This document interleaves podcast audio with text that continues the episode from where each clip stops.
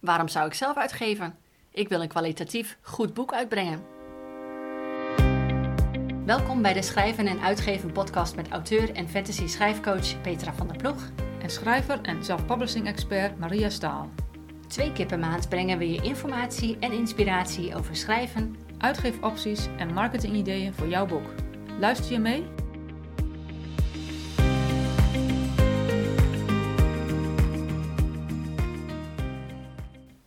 Hallo, ik ben Petra van der Ploeg en vandaag is het vrijdag 12 augustus 2022. Deze aflevering is nummer 28 van de podcast, waarin we de grootste redenen benoemen om te kiezen voor het zelfuitgeven. Maria en ik praten onder andere over royalties, kwaliteitskeurmerk en wie de volledige controle heeft over je boek. Veel luisterplezier!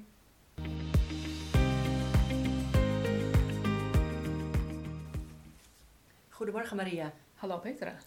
We hebben het vandaag over uh, de twee routes die iemand kan kiezen om je boek te gaan uitgeven. Ja. Uh, de traditionele uitgeverij noemen we het, uh, of door het zelf uitgeven van je eigen boek.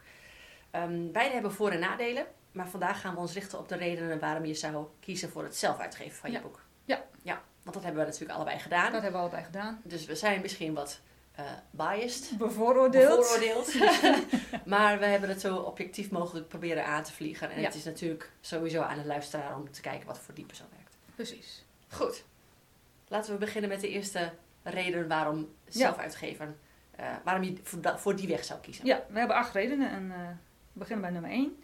Ehm, je hebt de volledige controle over je boek. Hm.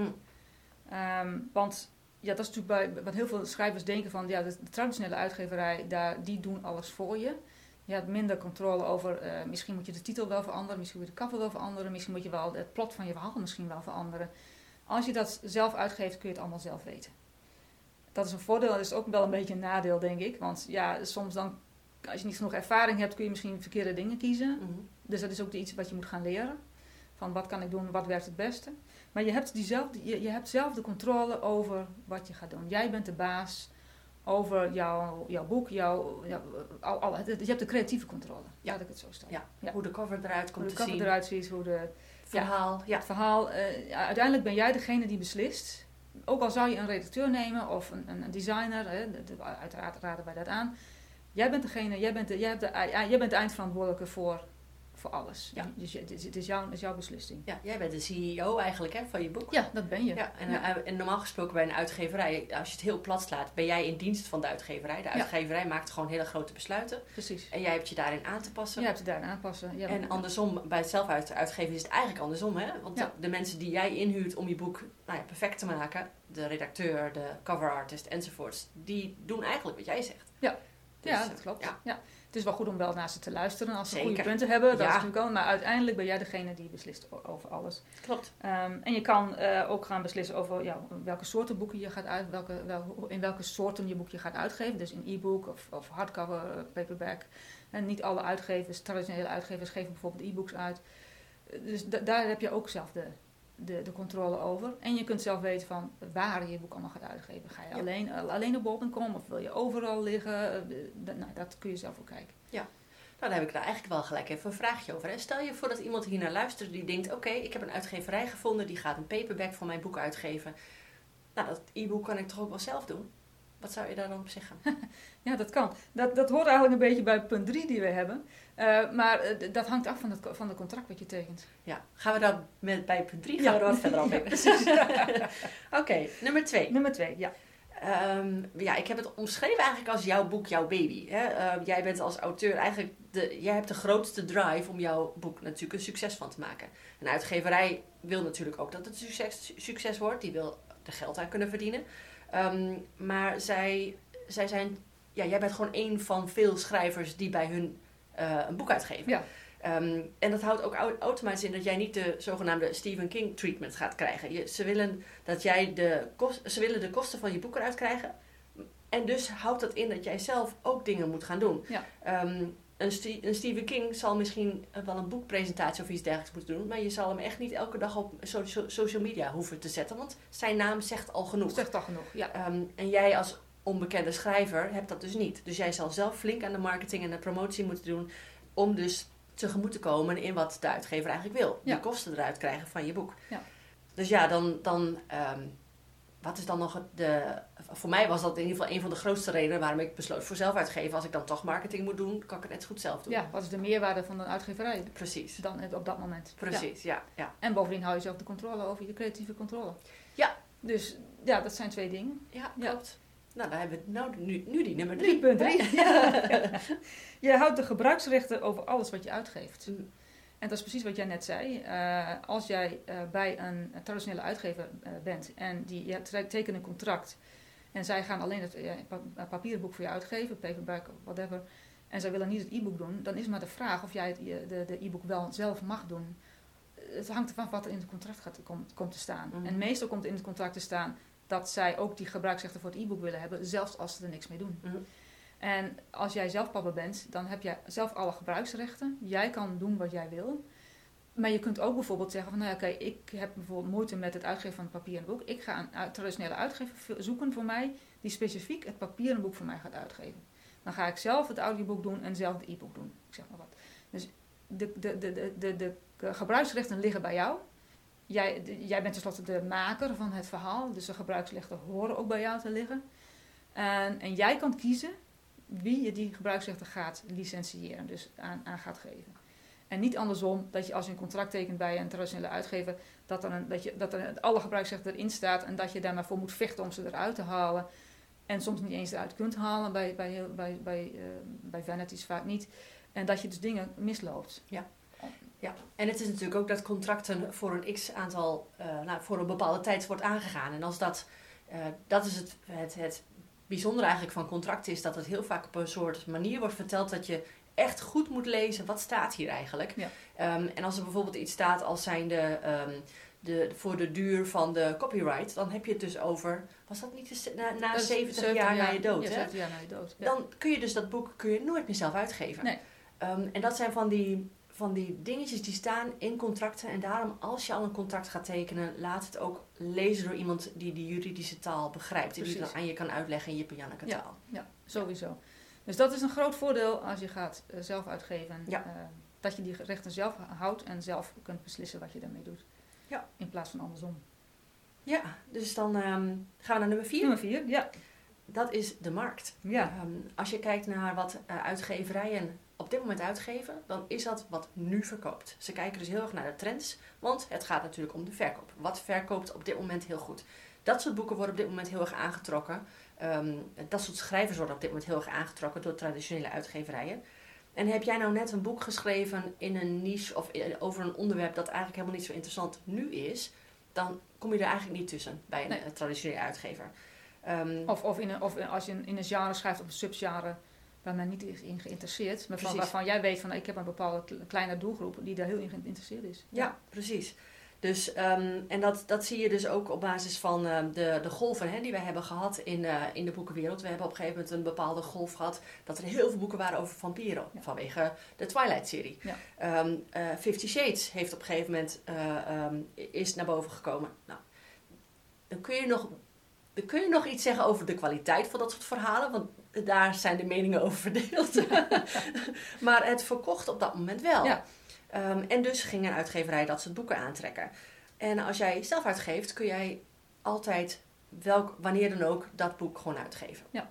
Dus dat is een groot voordeel. Dat, dat je in die zin niet gebonden bent aan wat op dat moment verkoopt. Aan, aan trends. Aan trends. Nee. En, bo- en bovendien, en dat is marketinggericht weer, eh, eh, verkoopt een boek, de zichtbaarheid van dit boek wordt vergroot, hoe kleiner jouw, jouw, ehm, jouw subgenre is, Mm. dus jouw niche is, wordt je zichtbaarheid vergroot. Ja. Dus het is ook juist beter om, eh, als iedereen vampierboek gaat schrijven en je houdt het heel algemeen, dan, dan, is, dan wordt jouw boek een brei in al die andere vampierboeken. Maar als jij heel gaat toespitsen op een bepaald specifiek, alleen maar vampieren in kastelen, ik zeg maar wat, dan, eh, ja, of alleen eh, vampieren alleen in Europa, vampieren alleen in Amerika, eh, Ja. whatever.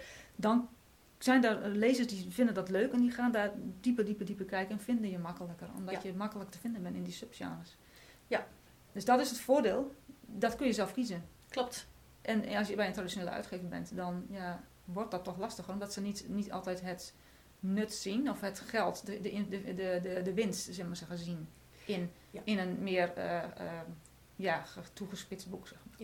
Ja, en wat ik ook een groot nadeel vind als lezer zijnde eh, in zo'n trend, is dat op het moment dat je dan zo'n boek hebt gelezen en je bent helemaal, ja, dat is echt een leuk boek. Wat je dan ook heel vaak ziet is, dan komt er een nieuw boek en het, het is vergelijkbaar met. Dan heb je gelijk een bepaalde verwachting als lezer van nou, dat is dus het type boek. Ja. En door je op die manier op, op de marketing te gaan richten als uitgeverijen, denk ik eh, dat je je lezer eigenlijk een beetje voor de gek aan het houden bent. Ja, Ehm, en als indie-schrijver, dus als, als zelfuitgever, heb je daar niet zoveel last van. Want je, je, je doet die vergelijking niet. Je Nee. gaat niet mee met de trend. Niet per se mee met de trend. Nee. Dus dan kun jij je boek veel meer in de aandacht zetten op basis van waar het over gaat. In plaats van het is een aftreksel van. van, ja, klopt. Eh, punt nummer vijf, ehm, waarom, het, eh, waarom eh, de voordeel van het zelf uitgeven is dat je een snellere omlooptijd hebt. Wat bedoel je daarmee? Ja, dat je kunt je boek sneller uitgeven. Mhm. Traditionele uitgeverij, eh, als een boek wordt, de eerste versie wordt aangeleverd, daar gaat soms een jaar, twee, soms drie jaar over voordat het boek uiteindelijk in de, in de boekhandel ligt, om het zo maar te zeggen. Eh, bij een zelf, zelfpabbers, die kunnen veel sneller een boek uitgeven. Dat wil niet zeggen dat je je boek zo snel moet uitgeven dat de kwaliteit niet goed genoeg is. Je moet wel uiteraard zorgen dat je redactie krijgt en, en de, eh, de, de cover, goede cover en dat soort dingen. Dus er gaat zeker tijd overheen, maar je kan veel sneller eh, beslissen wanneer je boek uitkomt, Ja. over het algemeen. En zelf, ik reken zelf altijd, als mijn eerste versie af is, zes maanden daarna kan ik het op de markt brengen. Mm. Nou, dat lukt je bij, dat lukt je bij een traditionele uitgever, lukt je dat gewoon niet. Nee, en die hebben ook heel vaak, eh, en, en zeg het maar als, als het niet klopt wat ik zeg, maar die hebben ook heel vaak dat ze eh, een x aantal boeken op een lijst hebben van nou, dit geven we dit jaar uit. Kom jij als schrijver daarna, dan sta je automatisch op de lijst van volgend jaar. Ja, Of ja. het jaar daarna. Of, Ja. en dan, dan zit je dus eigenlijk al te wachten, terwijl je als Je zit- zelfuitgever alsnog je boek Ja. dit jaar had kunnen uitgeven. Ik ken een, een, een, een, kennis van mij uit Engeland, die is, die is uitgegeven en schrijft detective verhalen bij traditionele uitgever. En hij zegt van ja, ik heb, ik ben, ik heb een boek geschreven, een boek, eh, boek 1 zeg maar zeggen. En vervolgens eh, wordt dat pas over drie jaar, twee jaar uitgegeven. Ik ben al bezig met boek 2 en boek 3. Ik ben al helemaal vergeten wat ook alweer, hoe dat ook alweer was bij boek 1. En vervolgens komt, wordt het boek, komt het boek uit, moet ik opeens marketing gaan doen. Maar ik zit al met mijn hoofd in boek, boek 3. Hij zegt, ik, dat is, dit loopt niet altijd handig. Mm. Gewoon wat je dus opeens, je bent eigenlijk al vergeten waar het boek over ging. Je bent het al terug. eh, Dan moet je er opeens nu nog weer reclame voor gaan maken. Terwijl als je zelf papa bent, je, hebt het, je geeft het boek, je, je, je bent ermee bezig, je geeft hem uit. Je kan meteen, zit je meteen in de flow van de marketing en van de presentatie en wat. En dan vervolgens ga je verder. Het is, eh, het is een makkelijke manier, denk ik. Maar goed, dat is mijn bevooroordeelde kijk op. Want ik ben natuurlijk iemand die specifiek heeft gekozen om zelf boeken zelf uit te geven. Ja, ja. Ja, maar dit is, wel, dit is wel een van de eh, voordelen waarvan ik denk van ja, je kunt boeken sneller op de markt brengen, mits je daar wel de goede aandacht aan geeft, uiteraard. en ja. niet zegt van oké, ik ga zaterdagmiddag is mijn boek klaar, zondagmiddag ga ik daar even een cover, cover op flansen en maandag staat hij te koop op bol.com. ja, dat wil je niet. En dat wil je niet. Kwaliteit is toch echt belangrijker dan kwantiteit in het uitgeven. Precies. Ja. Eh, de zesde reden waarom zelfuitgeven eigenlijk best wel een goede route is, Ja. zijn de royalties. Oeh, ja. En dat betekent eigenlijk, als je het heel plat slaat, hoe minder mensen er tussen de schrijver en de lezer zitten, hoe meer geld je als schrijver naar binnen kunt harken. Ja. Dat is eigenlijk waar het heel plat op, op, eh, op slaat. Daar komt het op neer. Als je bijvoorbeeld kijkt naar e-books, ehm, een zelfpubber kan tot 70% royalties daarop verdienen. Ja. Eh, terwijl als je dat via een uitgeverij eh, doet, dan zit je meestal rond de 25%. Voor e-books 25%. Ja. Dus dat is al een heel groot, eh, groot verschil. Het, het is natuurlijk een richtlijn. Het is afhankelijk van het platform waar je publiceert en de contractafspraken die je hebt met de uitgeverij. Dus zie je het niet als heel zwart-wit 25, 70. Maar er zit wel degelijk een groot Een verschil een groot tussen. verschil. Dat gaat je niet, 70% eh, gaat je niet lukken Nee. bij, eh, bij een traditionele uitgeverij. Ja, ja. dus eh, je krijgt meer royalties. Staat uiteraard natuurlijk wel tegenover dat je ook meer moet Je investeren. moet meer investeren. Ja, want de uitgeverij neemt natuurlijk bepaalde dingen van je, van je over die je als zelfuitgever ja, toch zelf moet doen. Ja. Maar goed, dat, op de lange termijn kan dat wel degelijk eh, positief uitvallen. Zeker wel, zeker. Nummer 7. Nummer 7. backlist. Backlist. Oh, dat is e- echt zo'n zo'n woord waar, waar- waarbij als je met beginnende schrijvers of beginnende uitgevers eigenlijk praat, dat ze denken, hè? Huh, wat, Wat is dat? Wat is dat?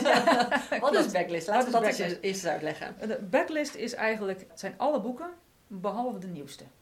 Oké. Dus als jij zegt, ik heb, eh, zeg maar, je, bent een, je hebt een serie van vijf boeken en je hebt net boek 5 uitgegeven, dan is dat je nieuwste boek. En de, de boek 1 tot en met 4 zijn je backlist. Juist. En dat is dus. ehm, de, de, de uitgevers, traditionele uitgevers, hebben, die werken met een bestsellermodel. Zoals dat, ik, noem dat het bestsellermodel. Ze, ze, ze geven een boek uit en het boek dat krijgt op dat moment alle aandacht, alle reclame, alle marketing. En dat heeft hooguit twee maanden om te zorgen dat er zoveel mogelijk van wordt verkocht en zo snel mogelijk. Eh, want het is een oplage gemaakt van x aantal boeken, die moeten allemaal worden verkocht. Op het moment dat die twee, drie maanden voorbij zijn, is het niet interessant meer en gaan ze naar het volgende boek die op dat moment wordt uitgegeven, die dan een bestseller moet worden. De backlist is voor traditionele uitgevers eh, minder belangrijk. Voor zover ik weet, ja, daar moet, ben ik nog onderzoek aan doen. Ik ben, kan er heel moeilijk achter komen hoe eh, traditionele uitgevers in Nederland en België kijken naar backlist. Ik weet dat in Amerika en Engeland of in de Engelstalige wereld ze daar nou, niet of nauwelijks naar kijken. Ja. Dus die zijn gewoon niet geïnteresseerd in, in, in de backlist en doen daar ook geen, maken daar ook geen reclame meer voor. Ja. Ja, en als zelfpabber, jij hebt je boeken uitgegeven. Zelfpabber heeft een, heeft een, een, eh, een lange termijn strategie, een, een backlist model zeg maar. Dus we hebben een lange termijn strategie. Al onze boeken die we hebben uitgegeven, of nou vijf jaar geleden is of nu de meest nieuwe, ze zijn allemaal van belang. Want juist met de backlist kun je zorgen dat je weer reclame maakt voor je nieuwste boek, voor vervolgboeken. Je kunt, eh, ja, je kunt zorgen dat opeens mensen weer eh, geïnteresseerd raken in je serie. Als je weer begint met reclame maken voor boek 1, boek 2, whatever, op een bepaalde manier. Er zijn technieken voor.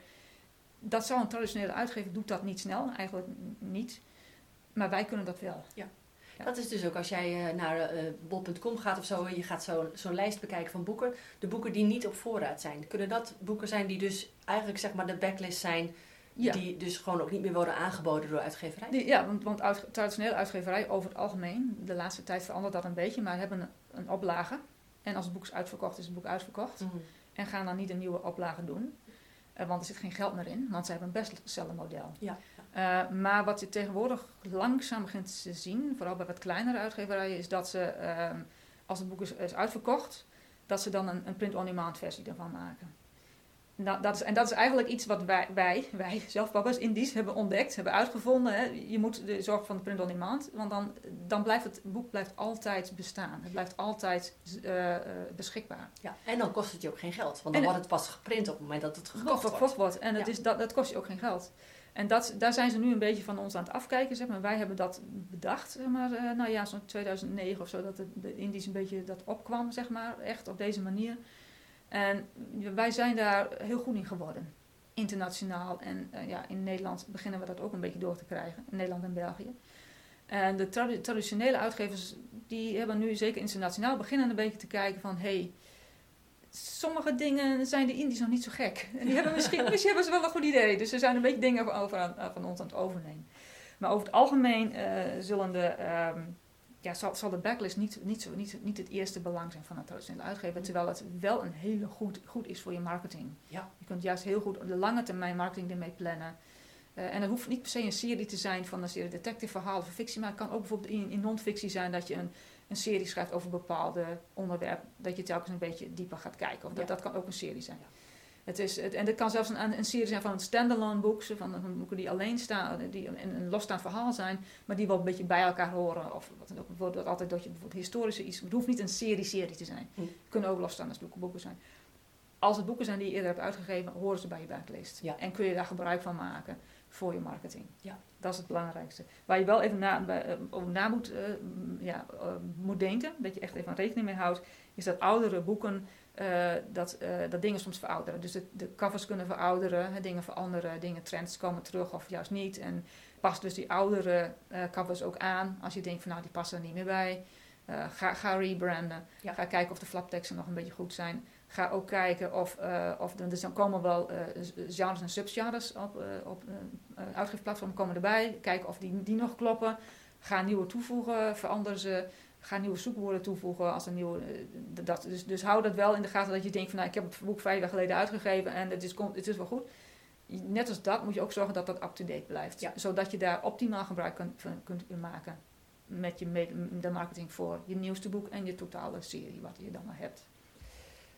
Dan hebben we nog nummer 8. Nummer 8. De laatste die we hebben eh, eh, genoteerd als een van de, nou ja, de redenen waarom je zou willen zelf uitgeven.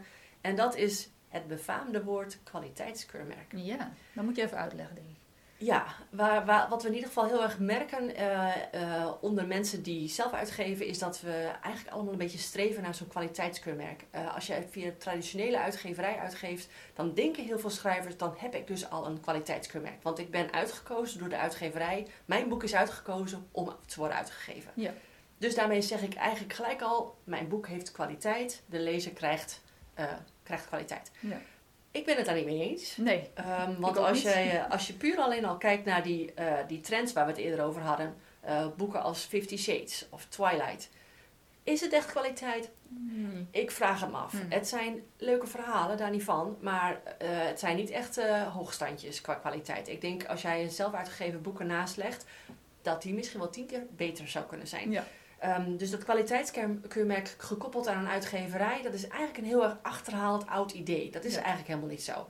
Uh, en, en wat je ook heel vaak ziet, is dat kwaliteitskeurmerk wordt gekoppeld aan die validatie. Ja, dat is het probleem. De, de schrijver wil uh, gevoel hebben dat ze iets goeds hebben geschreven. En Ja.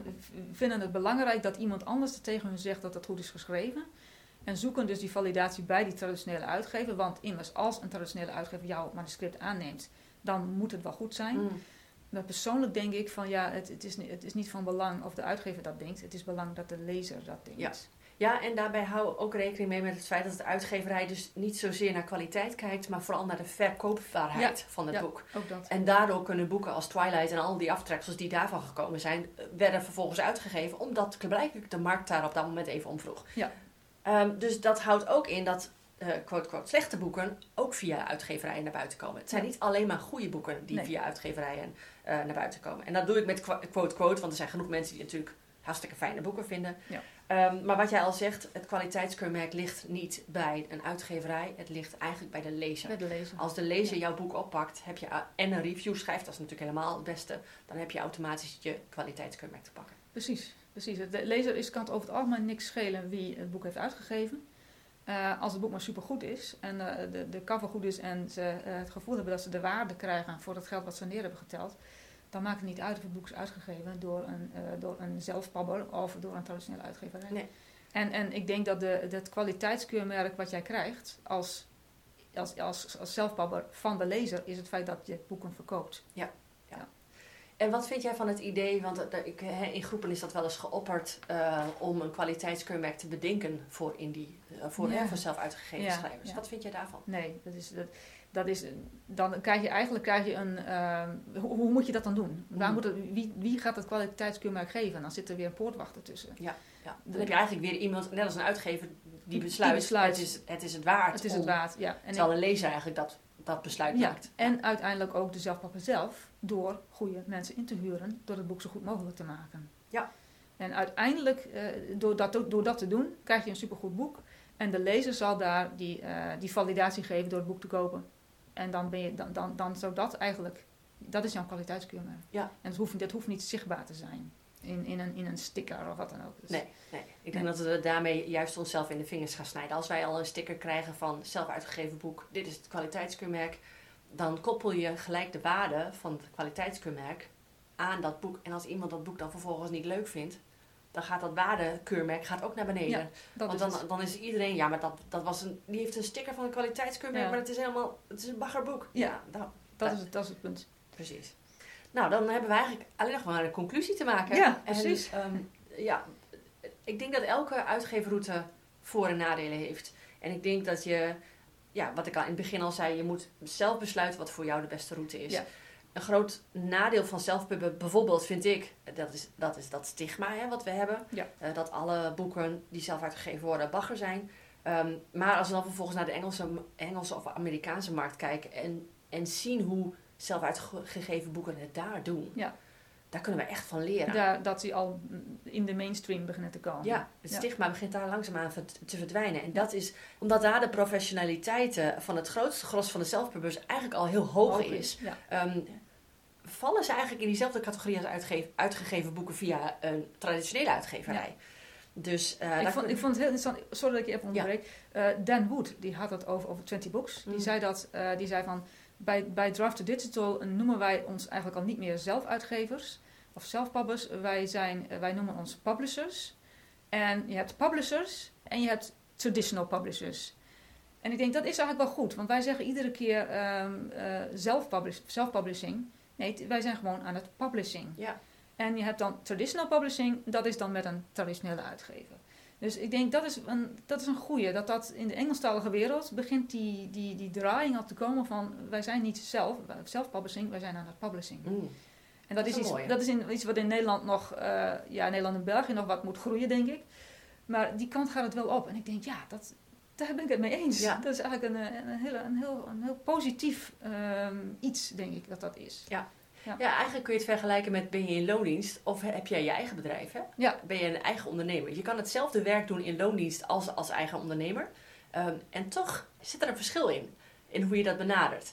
Um, en het is niet dat je kwaliteit, kwalitatief minder aflevert als je het in een eigen onderneming doet ten Nee. opzichte van loondienst. Nee. Het kan zelfs een groot voordeel zijn om het in eigen onderneming te doen. Precies, precies. Dus, ehm, dus ja, iedere, iedere schrijver heeft daar natuurlijk zijn eigen pad in te bewandelen. Dus Ja. dit, deze podcastaflevering is ook zeker niet om mensen te overtuigen dat je per se via de zelfuitgeefroute moet gaan. Zeker niet. Maar eh, wel duidelijk te maken dat het, het grote voordelen kan hebben. Ja. En dat het aan jou is om eh, te besluiten wat voor jou past. Wat voor jou past. Ja. Ja, Heel veel succes. ja. En eh dankjewel Maria voor dit gesprek. ja. Graag gedaan.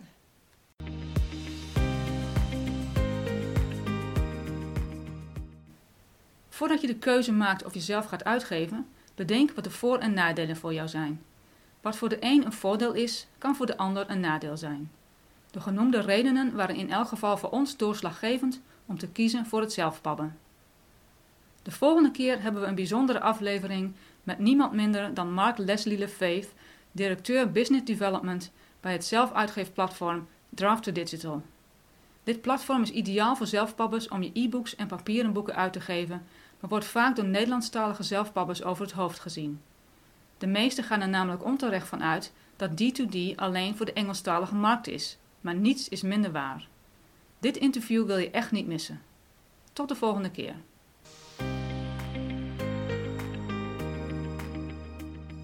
Bedankt voor het luisteren. We hopen dat je het leerzaam vond. Meer informatie en inspiratie over schrijven, uitgeven en marketing vind je op onze website schrijvenenuitgeven.nl. Hier vind je ook de show notes en de links naar eerdere afleveringen. Heb je een vraag of idee voor een volgend onderwerp? Stuur ons dan een berichtje. We horen graag van je. Tot de volgende keer.